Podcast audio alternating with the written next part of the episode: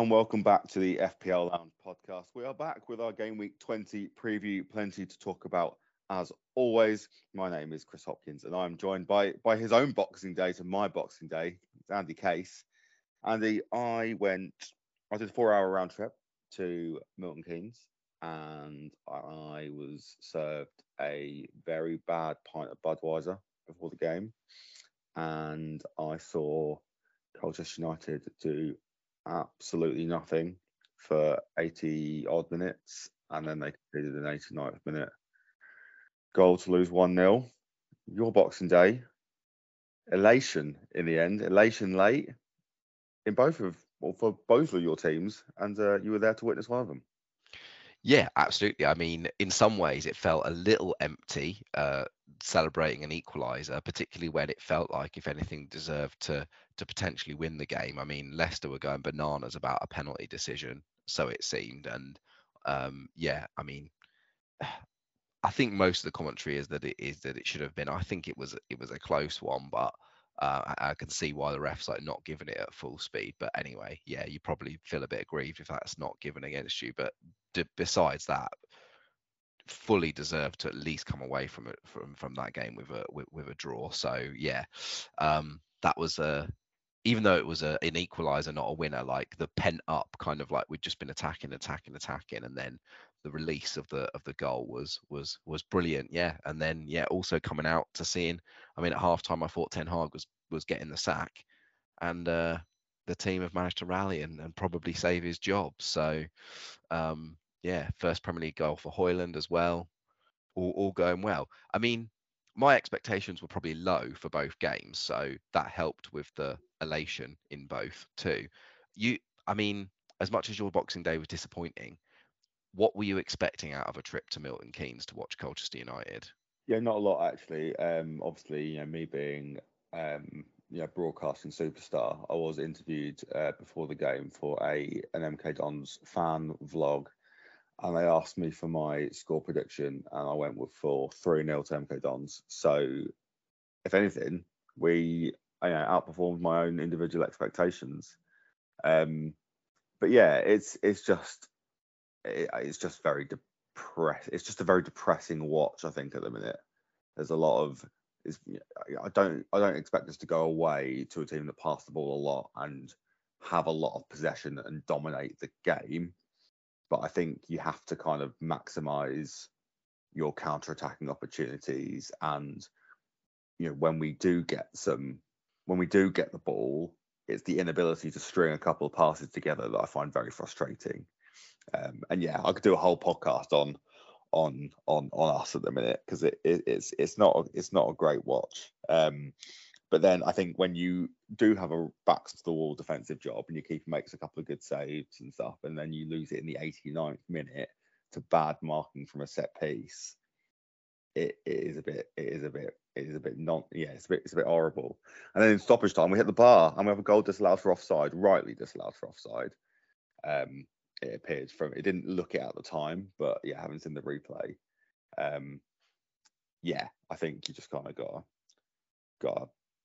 Yeah, well, having seen you watching it. watching Colchester United, I'm sure you took it very reasonably at the time when when the offside flag was up. So I'm I'm I'm I'm very relaxed now. I'm very zen. I don't say a lot for the whole game. just just soak it all in and uh, and observe with my eyes rather than getting too too too angry about it. So yeah, I've changed. I'm a changed man. All right. Yeah. You'll believe it when you see it, won't you? Yeah, anyway, let's uh, let's let's talk FPL. Plenty uh, plenty to be thinking about, particularly for those of you on a wild card. We'll come to that a little bit later. And we're going to do another condensed show this game week. So we will be running down the game week fixtures. Um, we will have a quick chat about this week's talking points and we will go through the radar and captaincy, but nothing to swim against, no caught in the honey trap, and no game that we like to call who the heck is stat this time round, just trying to maximize mine and Andy's time as best we can uh, during a busy festive period. Let's start, however, by, as we always do, by running down those all important game week fixtures. Your FPL deadline for this game week 20 is Saturday, the 30th of December at 11 a.m. UK time. There is a 12:30 kickoff, and that's Luton hosting Chelsea. There's a number of three o'clock kickoffs that day. We've got Aston Villa playing Burnley. Crystal Palace playing Brentford, Man City playing Sheffield United, and Wolves playing Everton. And the tea time kickoff is Nottingham Forest playing Man United. On Sunday the 31st, New Year's Eve, we've got Fulham versus Arsenal and Spurs versus Bournemouth. A New Year's Day fixture, Liverpool versus Newcastle, and it drags on to Tuesday, the 2nd of January this game week with West Ham versus Brighton.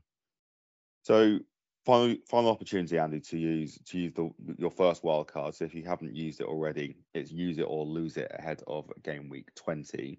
Is there a part of you at this point, and that I, for me, there's never felt like an obvious opportunity to have used it thus far. But is there part of you that's that, that is lamenting leaving it so late? just because because of Christmas and because of everything else that's going on in in our personal lives, you don't have that much opportunity to really um, dig into to your wildcard draft wildcard draft and think about it quite as much as you would ordinarily. Um, not really, no, because there hasn't been a better opportunity to use it, so I don't really feel like I've lost out. And also, you can't predict like Haaland injury that's keep kept him out for a few weeks, right? Because if it wasn't for that, and we're going to come on to some updates on on news about Haaland, but like if if Haaland was definitely playing against Sheffield United in this next game week, no brainer. Salah and Son are going to AFCON and Asia Cup respectively. You want Haaland in your team. It's a good opportunity to make that happen um, without using loads of free transfers and whatever. So um, yeah, I mean, ideally, you'd have more time, and and the reason we do some part of the reason we've done these condensed shows is, is, is because of obviously personal commitments, as people will understand many game weeks in a very short period of time, and we're both very busy. So like, you know, coming up with wildcard drafts isn't high on the agenda, but like. I, yeah, I personally don't feel like I could have used it any better time anyway. So no, no, no lamenting going on over here. I don't think. How about you? It is a little bit. I think it is a bit frustrating just trying to to plan it without a sort of full calendar week in in, in, in how we maybe would normally think about it. But but yeah, I don't regret not using it earlier. I don't think that was a particularly opportune moment um, for for me and my team structure thus far.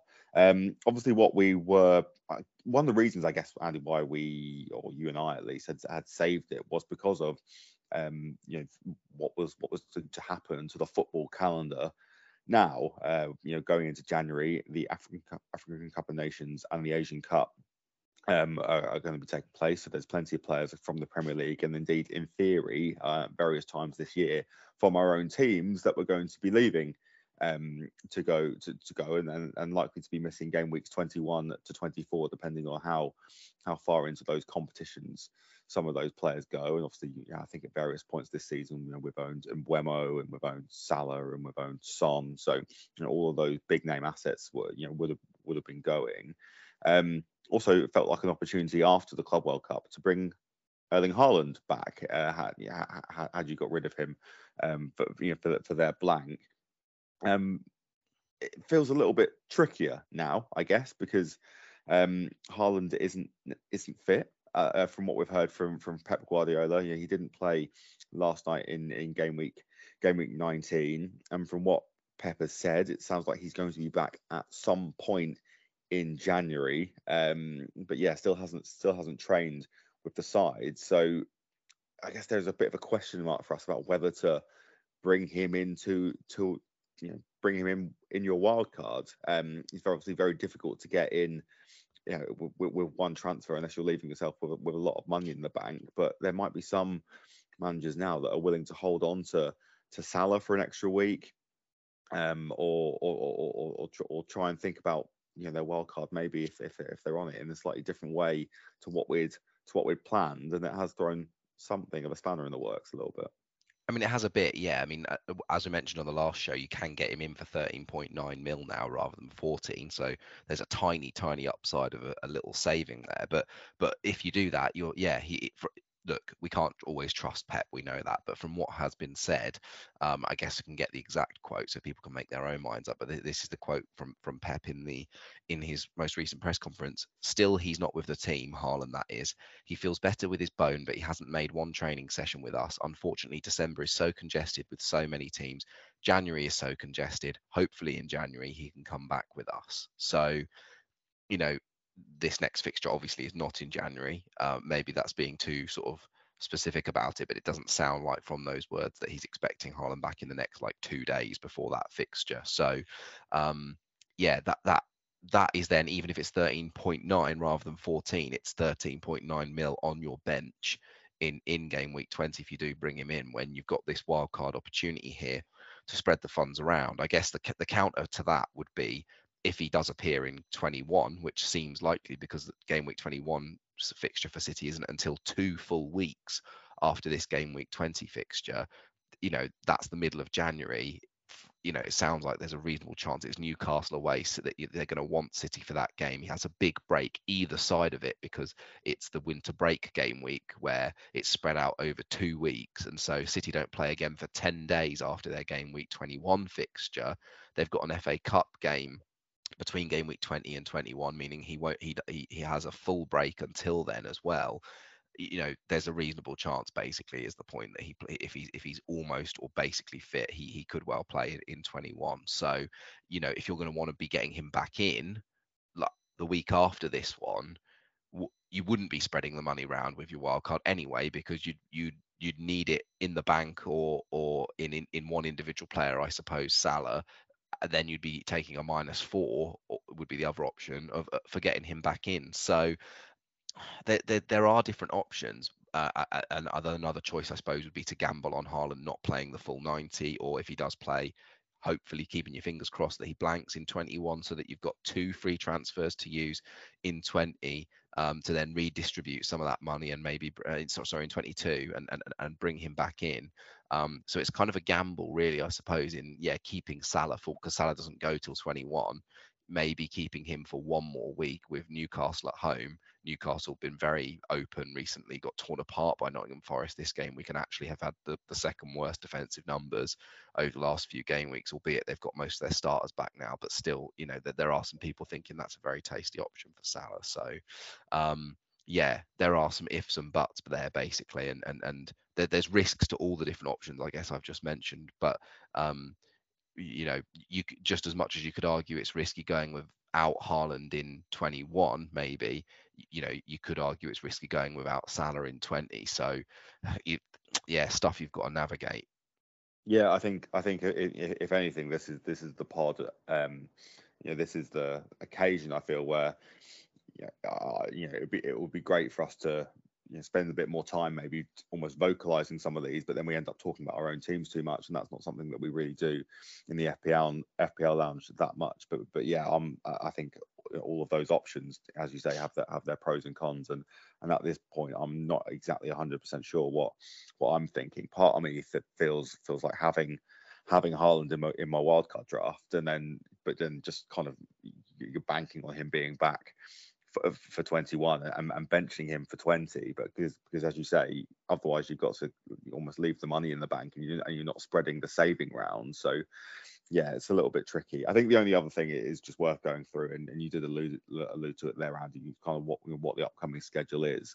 And so we've got game week 20 uh, this weekend kicking off on on the on the 30th but it does run until the 2nd of jan um, and then the uh, week after that is is the FA Cup third round, so no Premier League action. Then the Carabao Cup semi-final leg one, uh, and then game week 21. But game week 21 takes place over a fortnight because of the winter break. So yeah, half of the matches will be played in sort of that first week, and half of them in that second week before a Carabao Cup semi-final uh, leg two and FA Cup round four before game week 22. So so yeah, there's um, not a lot of Premier League matches uh, over over the over January really.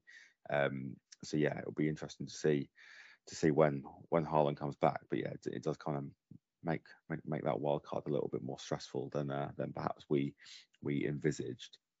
Um, let's move Andy to our radar now, and no one on the centre of our radar this game week, but we do have a new face on the mid range of our radar. He was an upgrade from the fringe last game week, and that is Pascal Gross. Um, sixth in the game for expected goal involvement in his last four, um, seventh for XGI in his last six. And we've also had the news that Kaoru Mitoma and Simon Adingra are both out for Brighton. And I think obviously they were both due to leave to AFCON and the Asian Cup, but um, but injuries ruled them out of, the, of that tournament. So they're also not going to be, play, be playing in game week 20. Um, Brighton also top of the ticker, Andy. So Pascal Gross looks more and more likely to be playing, to be starting. He seems relatively rotation proof for Brighton anyway. Um, but they don't have a, a, great deal of attacking options, and him getting further forward and affecting the play, um, yeah, means that he could be quite quite reliable for for returns. It's his price, I feel, that we aren't that great fans of. Yeah, six point four million, so not like completely obscene um you know premium price uh but but yeah ideally we've i guess we've been a bit spoilt recently and um you'd prefer him to be a little bit less but look i mean we, we've said that any brighton attacker that you know is likely to play is, is probably a decent option right and with the number of um you know injuries and various other things that going on at, at brighton that mean Gross is pretty likely um, to play in the team somewhere. Um, and, and and and those fixtures, yeah, that that does that makes him probably someone people would be interested in. But particularly what then grasps like mine and Chris's eye and gets him very much on our radar is those underlying numbers. To be sixth in the game for expected goal involvement in, in his last four, I mean second in the whole game for expected assists um, in in the last six. Yeah, and and then chuck in some good fixtures. There's loads of like positive factors here just to run through those next six for Brighton, which put puts them top of the of the fixture difficulty ticker. That is West Ham, Wolves, Luton, Palace, Spurs, Sheffield United as the as the next six fixtures. So um, yeah, his competition for places obviously is is diminished. And um, 6.4 isn't like i say in the context of this season feels a bit more than we'd want it to be but we've been a bit spoilt this season. And, and for someone in in quite an attacking team who who's likely to play a lot of minutes it's not i don't think an awful price.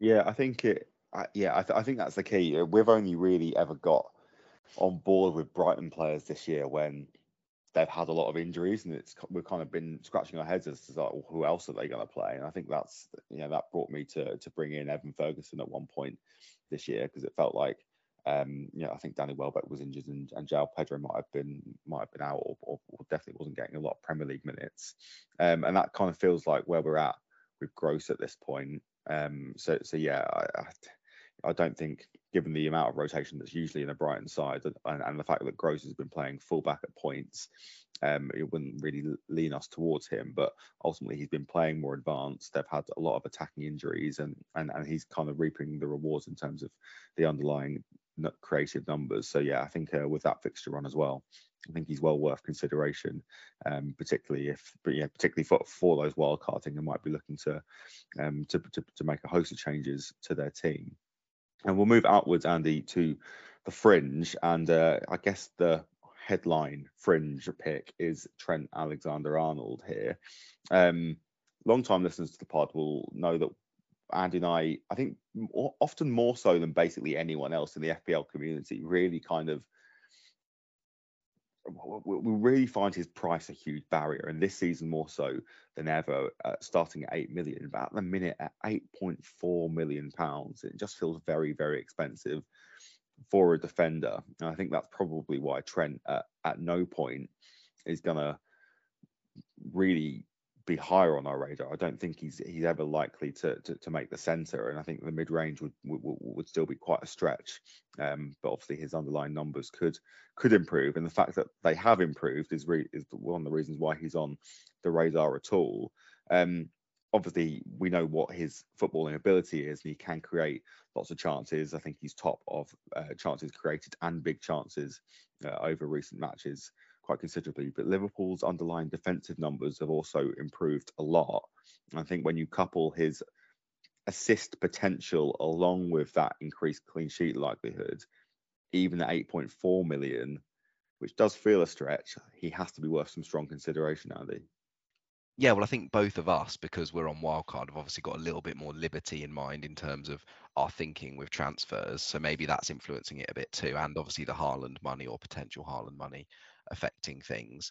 Um, uh, you know, give, giving us more freedom too. But but but that aside, I think yeah, it is more so. You know, to get to try not to disparage us too much. I think it is more so the increase in both Liverpool's defensive underlying numbers and Trent's um, output underlying numbers too, as, as you've mentioned. I mean, he's created eight big chances in his last six games, which is more than anyone in the league by a long, long stretch. I mean, second is uh, Kulusevski, Dwight McNeil, and Lucas Paquetá on five each. So, yeah, well ahead of anyone else there. He's sort of fifth or sixth in the game for expected assists. Obviously, linked that's linked to that.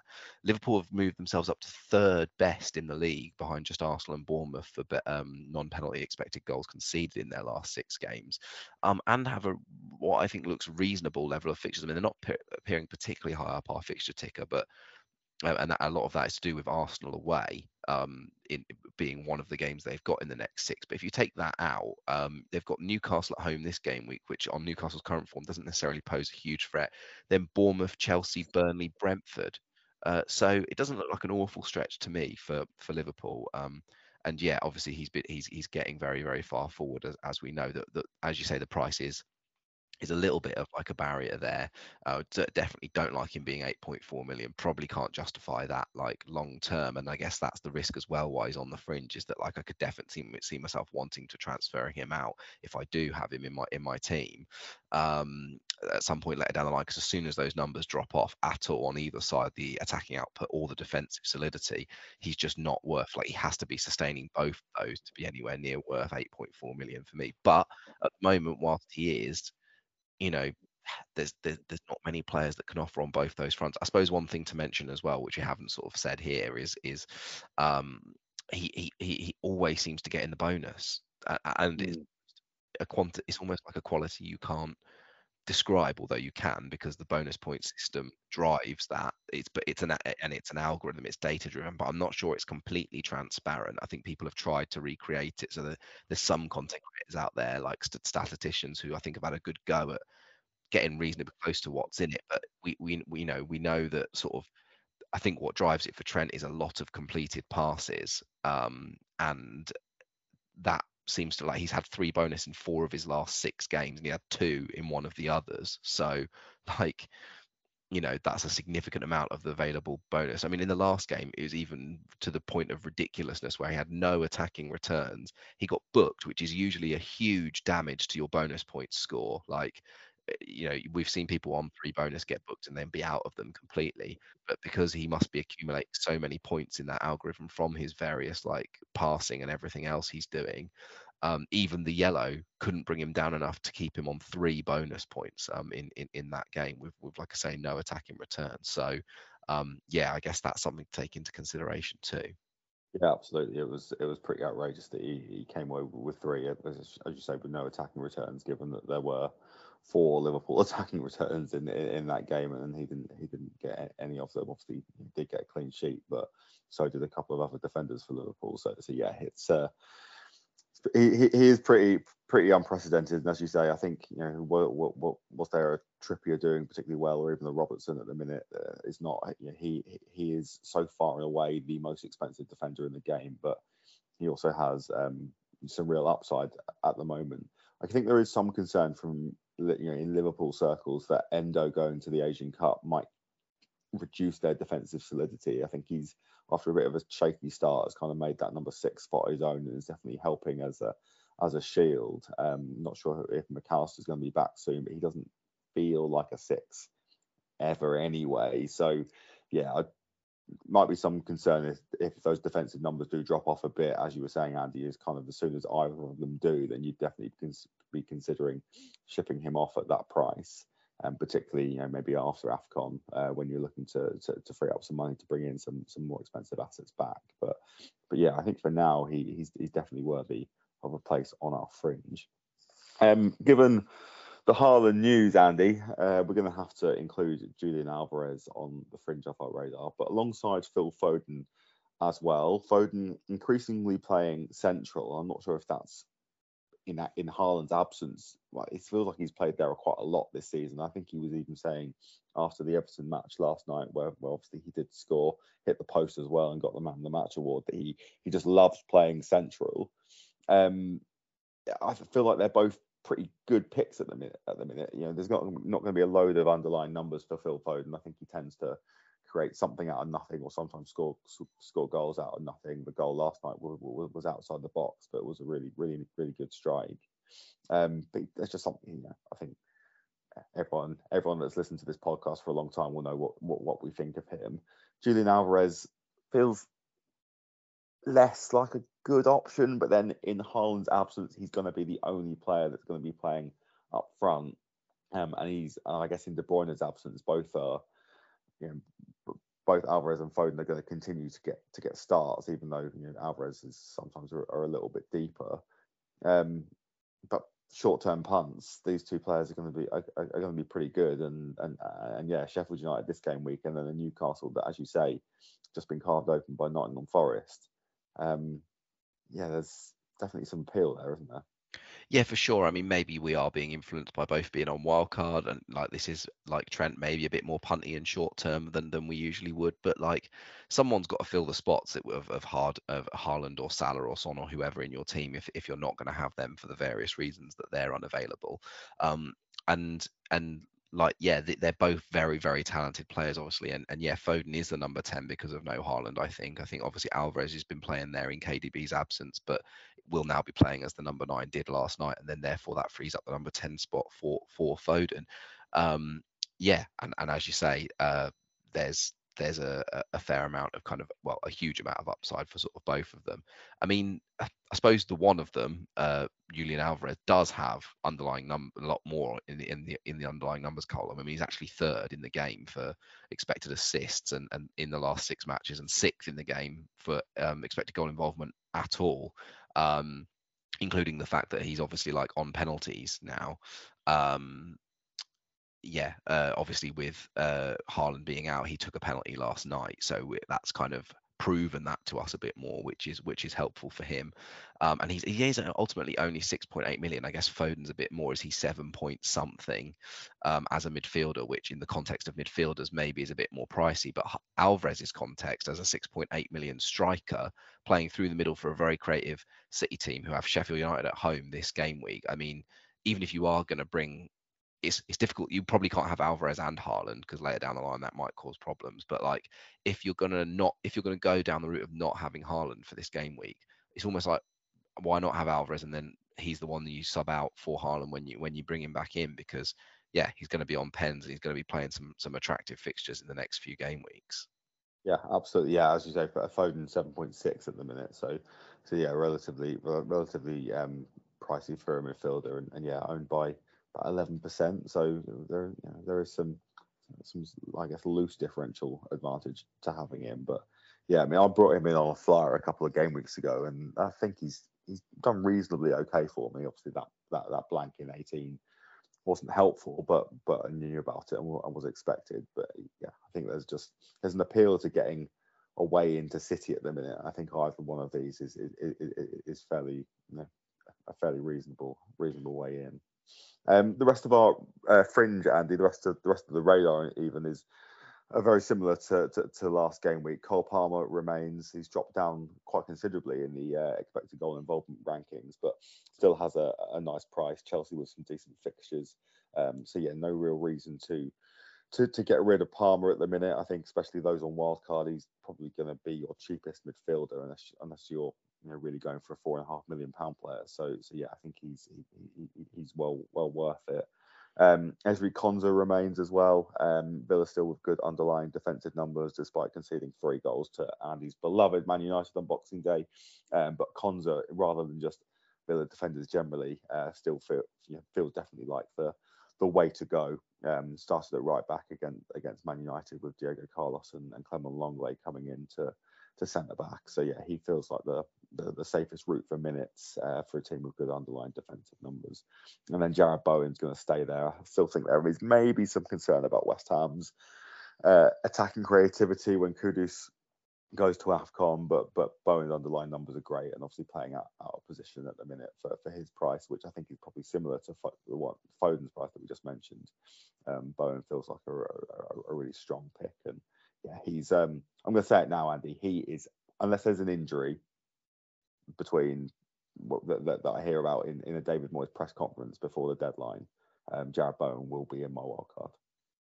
Yeah, well, I think fair enough. I think I can see him in a lot of people's wild cards at the moment. To be honest, yeah, I mean, fourth for non-penalty expected goals in the game is is a pretty good stat. Was the case last week, and it still is now. So, I mean, yeah, not only would might the creativity decrease, I suppose he might well move to right wing if could when Kudus goes to to Afcon. So that maybe risks that a bit, but I think he's been good enough this season, both at right wing and through the middle, that it seems like you can you can kind of take that punt on this wild card. And if you need to to transfer him out later down the line because West Ham's numbers for whatever reason do really drop off, then then so be it. Yeah.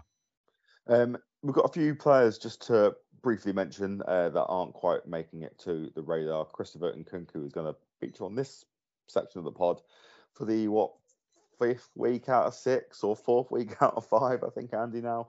Um, but he obviously he did get his first start in a Chelsea shirt against Crystal Palace, and I think on the eye looked pretty good. He was coming deep fair quite a, quite a bit. I think he definitely felt like he was in that number ten position rather than up front. But some of the passes he was he was he was laying off. He looks like he's he, he's going to be a you know, pretty good pretty good asset. Um, you know, I guess we're going to wait and see whether the underlying numbers come.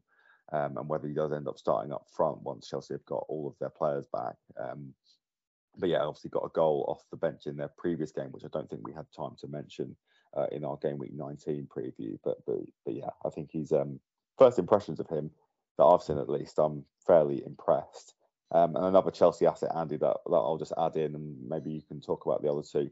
Malo Gusto, uh, I think Reece James has definitely had uh, hamstring surgery, so uh, Chelsea don't have great underlying defensive numbers, but 4.1 million for a way into that team and a guy that's that, that's pretty attacking. I think given Chelsea's slightly lopsided back four, which is often um, often the case now with, with teams. Uh, you know, Levi, Levi Colwill isn't going to be an attacking threat down the left, uh, so Malo Gusto is going to have license to, to, to roam forward d- down the right and did get an assist uh, against Palace. So, so yeah, I think at 4.1 million presents pretty good value. I don't think I'll be spending much more on a Chelsea defender at this point. Yeah, no, and also worth saying about the fact is that Chelsea have got good fixtures here, right? The, ne- the next uh, five, they've got Luton, Fulham, Liverpool, Wolves, Crystal Palace. Um, so obviously the Liverpool one not looking great, and then they do have City after that as well. So I suppose that's not great, but look, four of the next five very good looking fixtures for for Chelsea, and yeah, 4.1 mil for a starting defender is great, full stop. Never mind the fact there could be some defensive improvement potentially there for, for Chelsea. And yeah, I really want Nkunku to play through the middle. Like Cole Palmer's been so good, just keep him at number 10. Jackson's the one who's been useless in the team. Play Nkunku through the middle because you got Sterling to come back as well. Um, fingers crossed that's what Poch does, but but yeah, we'll wait and see. Um, yeah, I guess again maybe we're influenced by the by the the fact we've got a wild card, but it seems worth mentioning. There's a lot of like ifs and buts and people to consider, and I think we heard the news um, from Brighton that Estupiñán is going to be on the bench this game week, um, so he can't be on the radar. But the fact that he's back fit enough to be on the bench means he's going to be back in team soon. And as we mentioned, Brighton have the best fixtures coming up over the next six game weeks. I mean, after West Ham this week, let's say Estupiñán were fit enough to come back in the team soon. He's got Wolves, Luton, Palace, Tottenham, Sheffield United. Um, Brighton haven't had the best underlying numbers defensively. They've been mid-table, but we're used to them being higher than that, right? But still at 4.9 mil when he's been playing other points this season and last, he's been like the best attacking defender in the game. So 4.9 mil with his attacking upside, very, very attractive. And then just a couple of like striker shouts. Well, although one of them's a midfielder in the game. Gabriel Jesus and Richarlison, both players that again Chris and I aren't usually fans of. They're consistent XG underperformers, but look, they're both going to be playing up front. With with with Son going to Asia Cup, Richarlison's minutes are, are much in, expected minutes are much improved. Um, he's got a much greater chance of playing more regularly, and when he does, he's likely to be through the middle. And he has scored in recent game weeks, so uh, yeah, at six point something million here, six point eight or something, and he's going to be getting five points a goal playing through the middle for a Spurs team that do seem to be able to keep um, creating chances with Kulusevski and Johnson coming in the team. So um, yeah, a, a, a, high upside option there, but we've we've I guess he's not on the fringe, he's not on the radar because we've we've fallen into this trap the very last time we used a wild card, which was essentially the start of the season with our unlimited transfers. So I'm a little bit burnt there. And Jesus, yeah, I mean we must have said it a million times over the course of this podcast, but um, when he he's ultimately Arsenal starting forward, one of the most creative play teams in the league, and and he doesn't score as much as he should, and he does cost eight eight odd million, which isn't ideal either. But they've got a reasonable run of fixtures too coming up. Arsenal they're actually second on the ticker. The next three in particular: Fulham, Crystal Palace, Forest, um, and and yeah, he's he's he's going to be the one getting the chances for them. So even if you can take some of them, um, you're going to get returns. No Chris Wood on the radar, Andy. Uh, I wonder why, despite his hat trick. That's him. I feel feel bad now for for singling him out, but but yeah, let's uh, let's wait and see before we all get Wood. Away. I mean, yeah. not a consistent goal scorer. Does it need to be more said than that? Absolutely not. Uh, right, no swimming against the tide, no caught in the honey trap either. So let's move straight on to captaincy, Andy. And I mean, we've written on our sheet here on our pre-pod notes that Haaland if fit, but really not looking like he's going to be fit unless Pep Guardiola is lying to us. And I don't know if we're going to hear from him again now before the deadline. There might be some press conferences, uh, I guess, I guess Friday maybe. Um, so yeah, we'll have to wait and wait wait and see on that if we get any any more detail. But I think broadly we're going to have to be looking elsewhere, um, and that's not that's not what what we were expecting um, before before his injury and even before City jetted off to, to Saudi Arabia. Um, but Mo Salah is going to be a fairly reasonable option, and and yeah, as as as we've just kind of alluded to with with Chris Wood, um, Nottingham Forest absolutely tore Newcastle apart. Obviously, Chris Wood get, uh, got the headlines for um, for his hat trick, but it was Anthony Elanga out wide and, and Morgan Gibbs White picking up the ball in, in a number ten position that that, that that that also really caught the eye for for Forest against against Newcastle. And and, and Salah has been you know, more creative this year than perhaps uh, in, in, seasons gone by. We've, we've, definitely seen in his underlying numbers a greater uh, expected assists sometimes than than expected goals, or at least the ratio being a bit closer compared compared to normal. Um, but given Newcastle's defensive issues at the minute, and Kieran Trippier even calling out calling out some of some effort and focus, I think from from, from players, um, it's a real opportunity to get on board with Liverpool's best attacking asset before he goes off to AFCON. Yeah, exactly. I mean, obviously, you've got the quandary we mentioned at the start about whether you actually even keep him or not. But um, yeah, I don't think Newcastle, particularly the fact they're playing them at home, is is is a fixture to be to be afraid of. I mean, like I said, second worst over the last six games for expected goals conceded, and some of that is is because they've had injuries and stuff. But the last couple of games have had pretty much a first choice defence, and yeah, there's still been mistakes and and and uh, getting pulled apart by teams. So uh, yeah, if you concede 2.2 xG to Chris Wood, you you can't be thinking you're a you're a solid defence at that point in time. So so a good option. And I think although if Haaland's not fit, as we said about Alvarez and Foden on the radar, if they've got Sheffield United at home and they're playing in, and they're in attacking positions against them, um, yeah, if the, uh, the, bottom line is the difference here with this captaincy segment, as we always try to distinguish, this is not about who do you bring in your team or not, although that might influence your thinking. Ultimately, if you own Alvarez or Foden, you have to be surely strongly thinking about them as a captain option against Sheffield United at home. Yeah, I think that's I think that was a fair point, and yeah, I was I was I was probably a bit too a bit too hasty to skip over uh, that fixture in general, but but yeah, I guess um, think if I owned them all, I guess Salah would, would, would be the guy. And I think I think it's also fair to, I guess, say at this point, um, there will be you know lots of listeners that, that, will, that will have already wildcarded and may have been thinking, oh well, I, you know, I could get rid of Salah in game week, game week 19, uh, or uh, ahead of game week 20, given that Newcastle would be a difficult fixture before he went to Afcon. But I think at this point we'd definitely be saying hold, hold, hold, because yeah, Newcastle have looked pretty pretty atrocious. Um, and therefore, if you are going to hold on to him for one more game week, uh, and and you've already used you know, used your wild card, and it's just it's just free transfers to, to get rid. I think we'd be looking to um, stick the armband on him and hold him for one one more week. Well, well, yeah, and you've got the double whammy of you don't need the money to get Haaland back in. So if you're a non-wild card, actually the quandary is a little bit more straightforward for you, isn't it? You keep Salah this week and then see what happens. Yeah, exactly, exactly. Um, Ollie Watkins against Burnley as well. Andy must be uh, it must be looked at as, as a pretty favourable fixture. Obviously, I know we've, we've, looked at Aston Villa's fixtures in general, and, and, and they seem relatively favourable. Um, I don't think Ollie Watkins did he get a return against Man United? I don't no, he didn't. Did, did he? But um, but yeah, obviously he's had a lot had a lot of returns in, in, in recent game weeks, and and the game against Burnley, whose underlying numbers have got better. They're not quite as outrageously bad as they were earlier in the year, but I think they've also had a, a nicer fixture run at this point in the season than perhaps at, at earlier points. Um, so, so yeah, I think, and you'd expect Villa to to win that game and win it fairly comfortably. So Watkins therefore has to be a good option.